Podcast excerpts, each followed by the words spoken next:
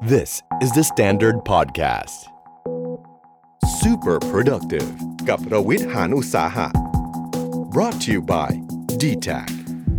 Unleash Giant in You ปลูกพลังยักษ์ในตัวคุณ ให้เป็นคนที่ดีกว่า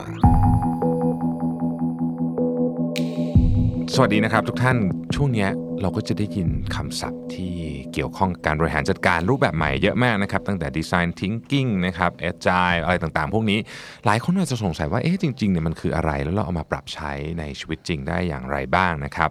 Super Productive Episode นี้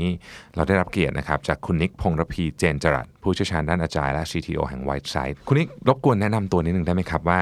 ตอนนี้ทำอะไรอยู่แล้วก็ทำไมถึงสนใจเรื่องนี้ครับ งานหลักๆที่ทำก็อย่างที่บอกนะครับเป็น CEO ของบริษัทไวใช้บริษัทไวใช้เนี่ยเราก็จะทำเกี่ยวกับพวกโซเชียลมีเดียเดต้าพวก Analytics หรืออะไรพวกนี้ ส่วนตัวที่มาเกี่ยวข้องกับ a j i เนี่ยหลักๆ ก็คือว่าบริษัทสตาร์ทอัพของตัวเองเนี่ยใช้เราก็เลยสนใจ เพราะว่าอยากนำวิธีที่เหมาะสมกับบริษัทสมัยใหม่ เพื่อดึงดูดคนรุ่นใหม่ๆเนี่ยเข้ามาที่จะสนใจทำงานกับเรา ทำไปทำมาเนี่ยบริษัทอื่น ๆ ที่เขาสนใจเนี่ยเขาพบว่าที่ไวใช้เนี่ยก็ใช้เอจายอยู่อยากเข้ามาดูอยากเข้ามาเห็นว่าที่ใช้อยู่เป็นยังไงที่ทำอยู่เป็นยังไงพอเมื่อเขามาเห็นเขามาสังเกตแล้วเนี่ยเขาก็บอกว่าคุณนิครับผมอยากให้ทำแบบนี้กับบริษัทของผมบ้างทำยังไง ก็เลยจับพลัดจับผลูได้รับหน้าที่เป็น Agile Coach สำหรับบริษัทคู่ค้าบริษัท partner หรือลูกค้าของเราที่สนใจอยากทำตรงนี้เข้ามาด้วยอีกเรื่องหนึ่งเลย น่าสนใจมากครับ คุณนิกรบกวนเล่าให้เราฟังนึงได้ไหมครับว่า Agile เนี่ยคืออะไรแนวคิดเป็นยังไง แล้วมันเอามาทำยังไงได้กับการทำงานบ้างครับสำหรับผมแล้วนะฮะเอจายเนี่ยไม่ได้เป็นเพียงแค่วิธีการทำงาน ไม่ได้เป็นแม้กระทั่งรูปแบบการทำงานแบบใดแบบหนึ่งที่เป็นพิเศษนะครับแต่สำหรับผมแล้วเนี่ยผมว่าเอจายเนี่ยคือ mindset วิธีการคิดนะถ้าจะให้ลึกไปกว่านี้เนี่ยผมมองว่าเอจายเนี่ยมันเหมือนกับวิธีการเป็นอยู่ของเราวิธีการที่ตัวตนของเรา หรือตัวตนของทีม ตัวตนของบริษัทเราเนี่ยจะเป็นยังไงคอนเซปต์หลักๆของเอจายนะฮะก็จะมีสิ่งที่สำคัญอยู่ไม่กี่เรื่องอ เรื่องหนึ่งเลยเนี่ยที่ผมว่าสำคัญมากๆ ก็คือเอจายเนี่ยให้ความสำคัญกับผู้คนและปฏิสัมพันธ์ของผู้คนเนี่ยมากกว่าที่จะให้ความสำคัญกับ process แล้วก็ tool ทั้งหลายนี่ไม่ได้หมายความว่า process การทำงาน หรือ tool ทั้งหลายเนี่ยจะไม่สำคัญ แต่ว่าทั้ง process และ tool เนี่ยการคงอยู่ของมันควรจะมาเพื่อช่วยให้กลุ่มคนทำงาน มีการทำงานร่วมกันที่ดีร่วมกันที่ส่งเสริมด้วยกันและกันได้ เมื่อไหร่ที่ process มันมาเป็นจุดที่ทำให้คนที่ทำงานร่วมกันเนี่ยทะเลาะกัน blame กันฉันทำถูก process แล้ว หน้าที่คุณต่างหากที่ต้องทำตรงนี้ต่อ เมื่อไหร่ถึงขั้นนั้นเนี่ยผมมองว่ามันถึงจุดที่ process การทำงานเนี่ยมาเป็นตัวถ่วงการทำงานร่วมกันและปฏิสัมพันธ์ของบุคคล Agile concept หลักๆ ก็คือเรื่องนี้นะฮะเรื่องที่ 1 คือคนและปฏิสัมพันธ์ของผู้คนเนี่ยสำคัญกับ process และ tools อันที่ 2 ที่ผมว่าเอจายเนี่ยค่อนข้างสำคัญ จะเป็นเรื่องของการที่เราบอกว่า เราเน้นให้ความสำคัญกับการผลิตชิ้นงานที่นำออกไปใช้ได้จริงก่อน สำคัญกว่าการวางแผนหรือตกลงกันว่าสิ่งที่เราจะทำนั้นเนี่ยคืออะไรที่เป็นรูปแบบของเอกสาร หรือข้อตกลงหรือดีไซน์ด็อกิเมนต์อะไรพวกนี้ หลักๆ ความหมายของมันก็คือว่าการทำงานของทีมหน้าที่หลักควรจะเป็นเพื่อสร้าง value ให้กับทั้งบริษัทลูกค้าและบริษัทตัวเราเอง มากกว่าที่จะต้องมาทำลงข้อตกลง Design Document Architecture Document TOR หรืออะไรพวกนี้ ที่ต้องรีบทำหรือว่าให้ความสำคัญกับการทำผลงานชิ้นงานที่ออกมาใช้ได้จริงเนี่ยทำมาทำไม อันนี้ก็จะเป็นข้อ 3 ของคอนเซปต์ของ a g i นะครับ ก็คือว่าท้ายที่เรารีบทำชิ้นงานออกมาเพื่อทดลองใช้เนี่ย เพื่อที่เราจะได้ให้คนที่จะต้องเอาไปใช้จริง ๆ เนี่ย ได้ทดลองมันให้เร็วที่สุด แล้วได้รับ feedback ได้รับผลตอบรับว่าตรงไหนที่ดี ตรงไหนที่ถูก ตรงไหนที่ใช้ได้ ตรงไหนที่ใช้ไม่ได้ ตรงไหนที่อยากปรับปรุงเปลี่ยนแปลงเนี่ยได้รับ feedback พวกนี้จากกลุ่มคนที่จะเอาไปใช้งานจริงเนี่ยให้เร็วและบ่อยที่สุดแล้วก็ข้อสุดท้ายเลยสำหรับ Agile ที่เป็นส่วนสำคัญของมันเนี่ยคือการที่บอกว่า planning เนี่ยหรือการที่เรา plan อยู่เรื่อย ๆ เพื่อให้รู้ว่าตอนนี้ โปรเจกต์ของเราอยู่ที่ไหนทำอะไรต่อไปต้องทำอะไรถึงจะได้ทำงานได้เสร็จลุล่วงตามที่เราต้องการสำคัญกว่าการที่เราจะต้องทำตาม plan อันนี้อาจจะฟังงงนิดนึงนะฮะ คิดถ้าตามผมแล้วกันว่า ผมบอกว่า plan เนี่ยมีประโยชน์ถึงแค่เมื่อทำ plan เสร็จระหว่างที่เรากำลังทำแพลนอยู่เพราะแพลนมันยังไม่เสร็จ เราก็จะพูดคุยกับทุกฝ่ายว่า แต่ละทีมทำงานถึงแค่ไหน หรืออะไรต้องทำอีกต้องการความช่วยเหลือจากใครไหม มีอะไรที่เราต้องไปร่วมมือกับทีมอื่น ๆ อย่างไรบ้างอืมการพูดคุยพวกนี้การเข้าใจพวกนี้เนี่ยมีประโยชน์ที่ทำให้ทุกๆ คนทุก ๆ ฝ่ายที่ทำงานร่วมกันเนี่ย รู้ว่าใครรออะไรจากเรา เราต้องทำอะไรให้ใครต้องช่วยเหลือกันอะไรตรงไหน มีอะไรที่ต้องทสำหรับงานชิ้นนี้เพื่อให้เสร็จ แต่เมื่อ plan เสร็จแล้ว แล้วเราบอกกับทุกคนว่าต่อจากนี้ไปเราจะทำแผนนี้นะ ทุกคนต้องทำตามแผนนี้นะ ทุกคนก็จะรู้สึกว่ามีแผนแล้วไงทำตามแผนไม่ต้องคุยกันแล้ว นั่นคือปัญหาผมถึงบอกว่า plan มีประโยชน์ถึงแค่ทำ plan เสร็จ เมื่อทำ plan เสร็จโยนมันทิ้งไปเลยครับแล้วเริ่มทำ plan อันใหม่ นี่ก็คือ 4 ข้อหลักๆนะครับ อาจจะไม่ใช่ทั้งหมดของ Agile แต่ว่าเป็นจุดที่น่าจะอธิบายให้คนพอเห็นภาพได้ได้ชัดเจนที่สุดนะฮะก็คือ 1. คนและความสัมพันธ์ของคนสำคัญกว่า process และ tool 2. ทำชิ้นงานที่ออกมาใช้ได้จริงสำคัญกว่า documentation 3. ที่เราทำออกมาเนี่ยเพื่อรับ feedback เพื่อรับการพูดคุยกับลูกค้าที่ใช้จริงครับแล้วก็ข้อสุดท้ายเมื่อกี้นะครับ ก็คือ planning เนี่ยสำคัญกว่า plan อืม planning สำคัญกว่า plan เนาะใช่ครับเป็นคำพูดที่เท่มากเลยชอบ planning สำคัญกว่า plan นะฮะใช่ครับ ผมลองพยายามแปลเป็นคำพูดที่เราลองไปพัฒนาใช้ต่อจริงครับได้เนี่ยคือพูดง่ายๆคือว่าเราพยายามทำให้ทุกคนที่อยู่ในทีมเนี่ยเห็นภาพเดียวกันอยู่ตลอดเวลา อันนั้นอันหนึ่งใช่ไหมฮะใช่ครับระมาณนั้นถูกไหมฮะแล้วเราก็ทำที่สับสตาร์ทเขาเรียกว่า MVP ใช่ไหม minimum viable product test ทำมี feedback loop ตลอดเวลาให้มันเหมือนกับมีความเปลี่ยนแปลงตามที่มันควรจะเป็นจริง ๆ ผมผมทราบมาว่าไอ Agile เนี่ยมันมีพื้นฐานมาจากบริษัทซอฟต์แวร์ใช่ไหมครับใช่ครับ a g i เนี่ยเอ่อเริ่มต้นจริงๆเนี่ยมาจากกลุ่มของบุคคลที่ทำซอฟต์แวร์มานาน มีประสบการณ์ทำงานซอฟต์แวร์ค่อนข้างเยอะครับแล้วเขาก็สังเกตว่า การทำโปรเจกต์ซอฟต์แวร์ทั้งหลายเนี่ยบางโปรเจกต์เนี่ยสำเร็จได้ดีบางโปรเจกต์มีปัญหาอืมเยอะแยะมหาศาลเขาก็เลยสงสัยว่าเพราะอะไรจะบอกว่าเป็นแค่ประสบการณ์ของคนทำก็ไม่ใช่เพราะว่ากลุ่มคนทำก็คือกลุ่มพวกเขาเองที่อืมก็มีประสบการณ์มากมายมหาศาลบางโปรเจกต์ก็ยัง fail เลยครับเขาก็เลยรวมกลุ่มกัน แล้วก็พยายามจะหาว่า factor ที่ทำให้โปรเจกต์ ซอฟต์แวร์เนี่ยสำเร็จได้เนี่ยมันมีอะไรบ้างอืมมันก็เลยออกมาเป็นเป็นสิ่งที่บอกว่า Agile Manifesto ที่ผมบอกไปเมื่อก่อนหน้าอ่าไม่ได้ครับนี้อืมครับทีนี้เราจะรู้ได้ไงครับว่าองค์กรของเราเนี่ยมันเหมาะกับการทำ Agile ไหมหรือมันมีอะไรที่มันควรจะต้องดูบ้างว่าลักษณะเป็นยังไงฮะ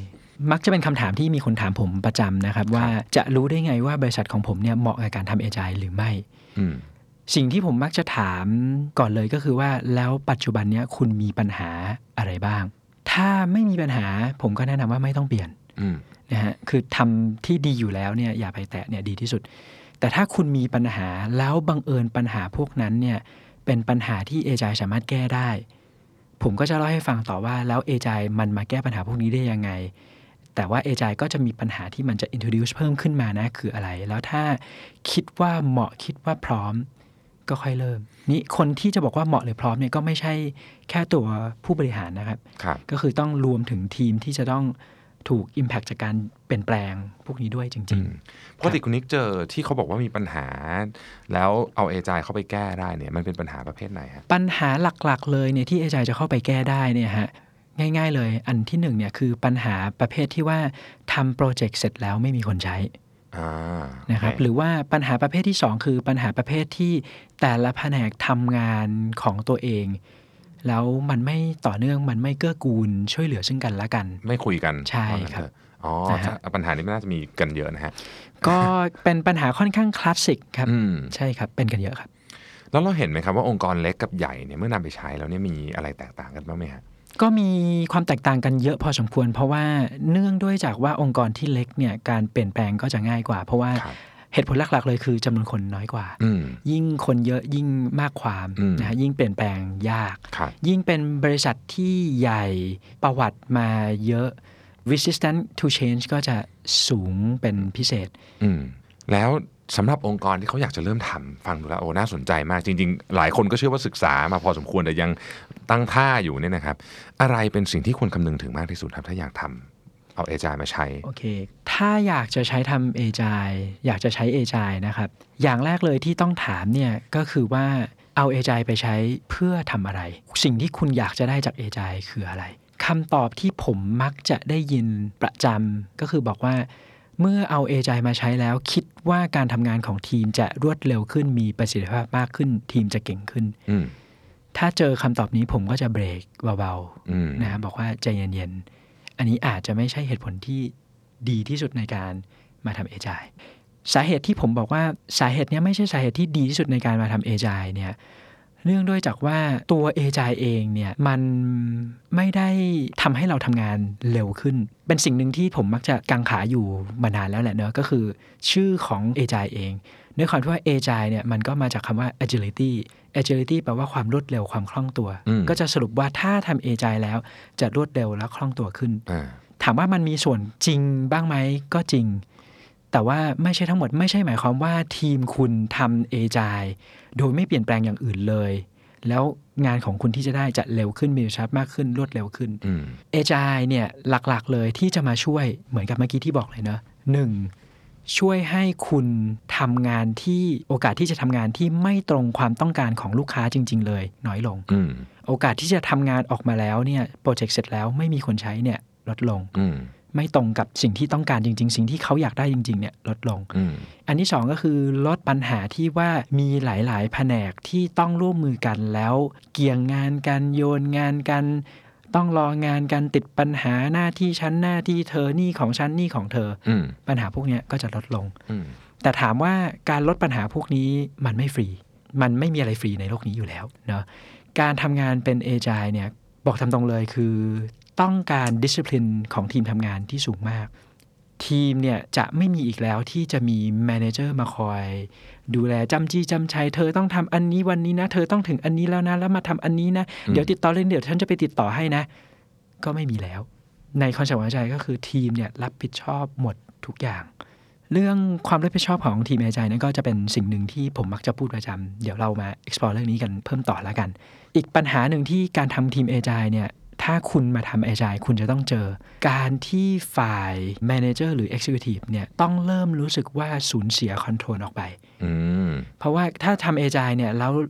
เราไม่ให้ทีมที่ทำงานเนี่ยมีสิทธิ์ในการตัดสินใจ มีสิทธิ์ในการทำงาน มีสิทธิ์ที่จะฟันธงเลย ก็จะไม่ work อืมแล้วการที่ทีมผู้บริหารและ manager เนี่ย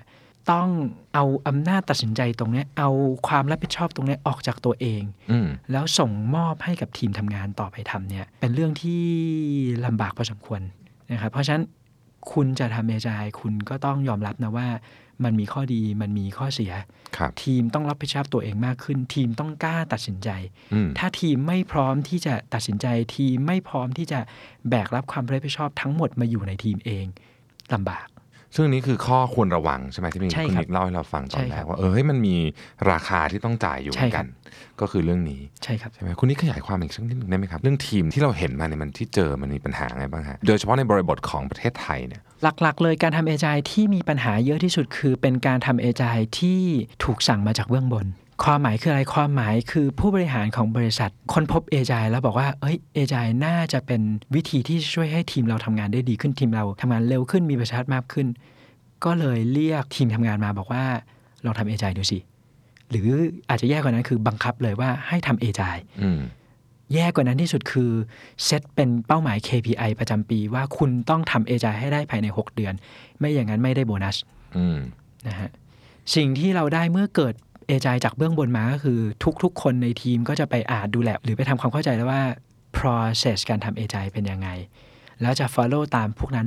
ให้ใกล้เคียงพอที่จะบอกได้ว่าฉันทำเอจายแล้วอืมแต่เป้าหมายไม่ใช่เพื่อจะทำเอจายนะครับหรือเป้าหมายไม่ใช่เพื่อที่ทำให้เราทำงานได้ดีขึ้นมีความสุขมากขึ้นหรืออะไร เป้าหมายคือเพื่อที่จะได้ check box ให้กับผู้บริหารได้ว่าฉันทำอันนี้แล้ว ฉันทำนี้แล้ว ฉันทำอันนี้แล้ว ให้ KPI ฉันเถอะ อืมโอเคนะครับซึ่งคุณนิกก็บอกแล้วว่า Agile ไม่ใช่ process แต่เป็นใช่ mindset ครับใช่ครับทีนี้มันถ้าเกิดว่าเราโอเคเราอยากใช้จริงๆนะฮะเราอยากใช้มาก ๆ เลยเนี่ยเราเราควรจะเริ่มยังไงดีฮะเริ่มหมดเลยหรือว่าเอามาสักหนึ่งทีมมาเป็นทีมทดลองก่อนหรือโอยังเคไงดีครับก็มันมี 2 วิธีที่ผมเคยลองแล้วเวิร์กวิธีแรกเนี่ยคือ วิธีที่ให้ความรู้กับทีม คือทีมไหนที่เราอยากจะให้เขาใช้เอจายเนี่ยคือเราเริ่มให้ความรู้เขาไป เริ่มให้เขาเนี่ยได้ออกมาเรียนรู้ได้ออกไปเทรนนิ่งได้ออกไปร่วมกิจกรรมเกี่ยวข้องกับเรื่องเอจายแล้วถ้าเขาสนใจเขาอยากทำเดี๋ยวเขาทำเอง เราแค่ให้พื้นที่เขาได้ทดลองลองผิดลองถูกล้มลุกคลุกคลาน แล้วถ้าเขาอยากจะไปจริง ๆ เนี่ย เดี๋ยวเขาจะไปหาวิธีไปให้ได้ นั่นวิธีที่หนึ่งนะฮะวิธีที่สองคือถ้าเราอยากที่จะในฐานะหมายถึงผู้บริหารเนอะอยากที่จะแอคทีฟมากขึ้นกับการอิ f l u e n c e ให้ทีมเนี่ยใช้เอจายที่ผมแนะนำก็คือว่าไม่ต้องไปบอกเขาหรอกว่า ฉันอยากให้เธอใช้เอจายมาลองทำเอจายอืม ให้เดินไปคุยกับทีมบอกว่า พี่คิดว่ามีบางอย่างที่พี่อยากจะลองสำหรับทีมเราน่าจะเหมาะ แล้วถ้าทำแล้วมันดีขึ้นเราก็ทำต่อกันนะอืมแต่ถ้าทำแล้วไม่ดีขึ้น ก็เลิกทำแล้วเดี๋ยวเรามาคุยกันว่า หาวิธีอะไรที่จะทำได้ดีกว่านี้ไหมอืมแล้วก็อาจจะเริ่มเล็ก ๆ น้อยๆจากในคอนเซปต์ของเอจายสักอันหนึ่งอาจจะเป็นส r ร m อาจจะเป็นคันบังอะไรพวกนี้ แต่ ดีที่สุดคือไม่ต้องไปบอกเขานะว่าเนี่ยเรากำลังทำเอจายนี่เราทำคันบังนี่เรากำลังทำสกรัมหรืออะไรพวกนี้ เพราะว่าเมื่อเราไปบอกแล้วคนเขาส่วนใหญ่อย่างที่บอกฮะชื่อเอจายมันมากับ expectation ว่าเอจายแปลว่า agility แปลว่าต้องเร็วแปลว่าต้องมีสิทธิภาพเราเริ่มเล็ก ๆ น้อยๆเริ่มต้นจากการทำเรโทเริ่มต้นจากการ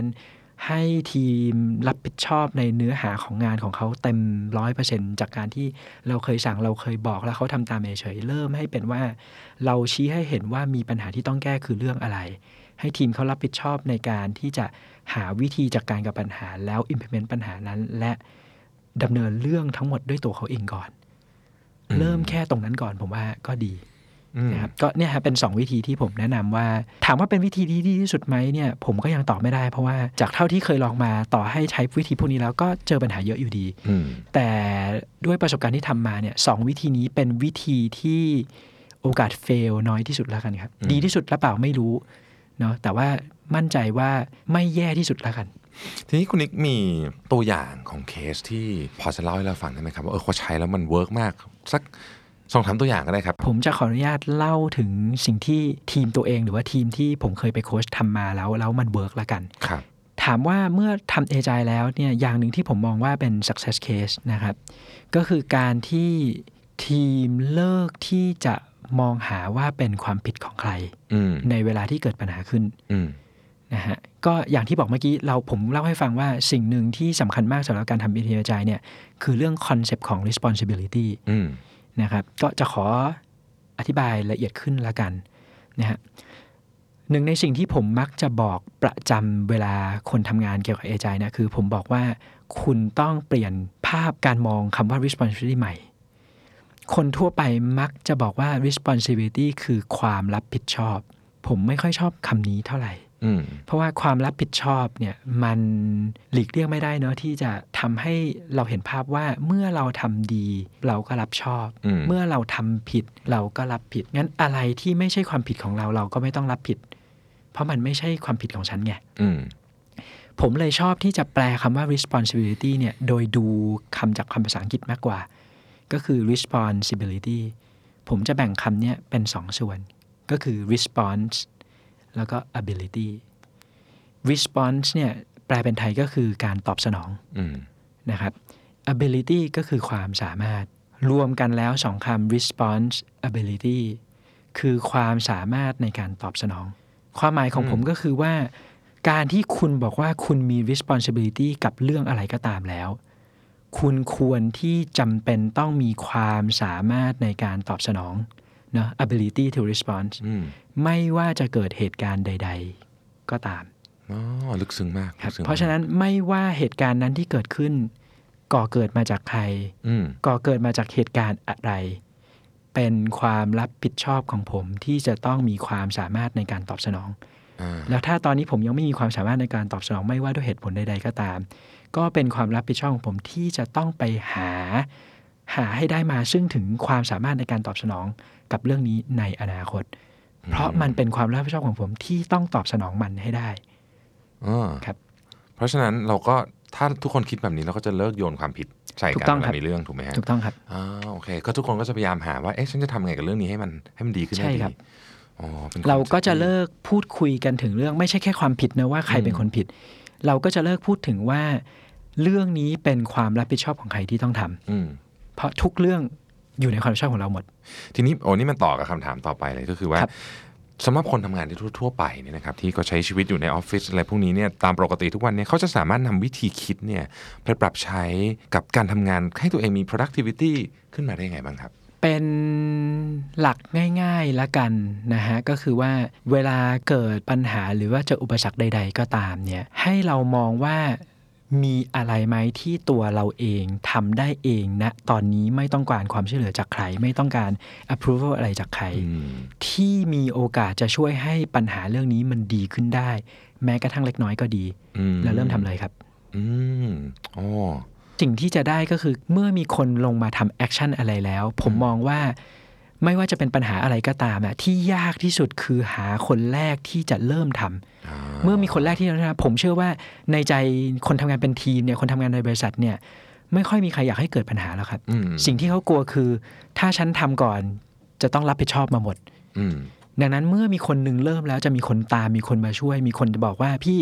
ผมรอคนมาหลีดเรื่องนี้นานแล้วอืมมีอะไรให้ผมช่วยบอกนะครับอืมก็จะมีคนตามมาช่วยค่อนข้างเยอะครับ ปัญหามันก็ถามว่าปัญหาตัวปัญหามันจะลดลงไหม อาจจะไม่แต่อย่างน้อยที่สุด กลุ่มบุคคลที่ถูก Impact จากปัญหานั้นอย่างน้อยเขาคุยกันอืมโอกาสที่เขาจะหาทางออกร่วมกัน หรือมาหาทำวิธีอะไรที่ต่อให้เกิดปัญหานี้แล้ว Impact มันก็ลดลงในอนาคตอืมได้ดีขึ้นอ๋อโอเคครับ ไหนๆวันนี้คุณนิกมาอยู่กับเราแล้วเนี่ยครับปกติเนี่ยเราจะไม่ค่อยคุยศัพท์เทคนิคกันเยอะนะครับครับแต่ในวันนี้มาละเล่าศัพท์เทคนิคสำคัญสคัญๆของเอจายเวลาไปอ่านเจอตามหนังสือจะได้ไม่งงเมื่อกี้เห็นคุณนิกพูดคำว่าสครัมมา มันยังไงบ้างครับ มีอะไรที่เราควรจะต้องรู้เป็นเบื้องต้นโอบ้างเคถ้าจะเริ่มเกี่ยวกับ a g i เนี่ย ผมไม่ได้อยากให้จะต้องไปฟิกซ์ตัวเองว่าต้องใช้ methodology อะไรอืมเนาะเพราะว่าวิธีการทำ a g i ก็มีมีมีหลายวิธีครับนะครับก็จะมี Scrum มี Kanban อะไรพวกนี้ ใช้วิธีนี้ละกันก็คือว่าถ้าสนใจอยากทำ a g i จริง ๆ ให้เลือก methodology วิธีใดวิธีหนึ่งที่เราอ่านแล้วเราเข้าใจมันบ้างอืมเริ่มทำแต่ว่าเริ่มทำโดยไม่ใช่ว่าเป้าหมายว่าทำแล้วจะสำเร็จอืมนะฮะเป้าหมายคือของการทำ Agile ในช่วงแรกผมอยากที่เป็นว่าทำเพื่อให้วิถีชีวิตของคนทำงานในทีมดีขึ้นอืมนั่นเป็นเป้าหมายที่หนึ่งเลยคืออืมเมื่อมาใช้วิธีตรงนี้แล้วถ้าวิธีการทำงานในทีมทำให้คนในทีม happy ขึ้นคนในทีมมีความสุขขึ้นอืม แสดงว่าเรามาถูกทางอืมถ้าไม่ใช่นะครับ ให้หยุดแล้วคุยกับทีมว่าที่ทำไปมันควรมีอะไรปรับ ควรมีอะไรเปลี่ยนทั้งตัวทีมเอง ทั้งตัวพี่เอง ทั้งตัวคนอื่นรอบๆข้างที่จะต้องมาล้มลุกคลานด้วยกันตรงนี้เนี่ย มีอะไรที่ปรับแล้วจะให้การทำงานเรามันมีมีความสุขมากขึ้นอืมนะครับครับ โอ้ยอดเยี่ยมมากเลยนะครับวันนี้ก็โอ้โหคิดว่าผู้ฟังของเราน่าจะได้ concept เบื้องต้นนะครับว่า Agile คืออะไรตรงกับที่เคยอ่านหนังสือมาหรือเปล่านะครับแล้วก็วิธีคิดว่าเฮ้ยจริงๆเนี่ยมันคือ mindset นะแล้วก็เคสต่างๆ ที่เราสามารถเอาไปใช้จริงได้นะครับสำหรับวันนี้อยากให้ฝากทิ้งท้ายไว้สักนิดนึงได้ไหมครับว่าเอ๊ะทั้งหมดที่เราพูดมาทั้งหมดนี้มีอะไรที่คิดว่าเป็นเรื่องที่ประเด็นที่อยากจะฝากผู้ฟังที่บ้านไว้นิดนึงครับ ถ้าบอกว่าทั้งหมดที่พูดมาเมื่อตะกี้เนี่ยนะครับ ให้สรุปเหลือแค่สองคอืมำนะฮะสองคำนั้นคือคน และความรับผิดชอบอืมคนความหมายก็คือว่าสำคัญที่สุดไม่ว่าจะทำอะไรก็ตามนะฮะบริษัททีมการเปลี่ยนแปลง transformation คนสำคัญที่สุดครับ ถ้าคนhappy ที่จะไปทุกอย่างไปได้หมดอืมถ้าคนไม่ happy ถ้าคนมองว่าบริษัทไม่ได้เห็นความสำคัญเขาของเขาอยู่ในใจ มันจะไปไม่ได้อืมงั้นคนสำคัญที่สุดในการเปลี่ยนแปลง ข้อที่ 2 ก็คือ responsibility แต่เป็น responsibility ในมุมที่ผมบอกนะอืมอืมไม่ใช่ responsibility ที่แปลว่าความรับผิดชอบ หรือขอบเขตหน้าที่นะครับแต่เป็นความรับผิดชอบที่มาจากคำว่า ability to respond หรือความสามารถในการตอบสนองอ่า ได้สองคำนี้ผมว่าไม่ว่าจะเลือกวิธีใดทำงาน จะเป็น Agile ไม่ Agile หรือวิธีอื่นๆเนี่ยผมว่าถ้ามีสองตัวนี้เป็นหัวใจแล้วเนี่ยผมว่าไปได้เสมอครับโอ้ยอดเยี่ยมมากเลยครับ วันนี้เราขอบคุณคุณนิกพงษ์ระพีเจนจรัสอย่างยิ่งครับ ขอบพระคุณที่แวะมาเยี่ยมเยียน The Standard นะครับ The Standard Podcast. Eye opening for your ears.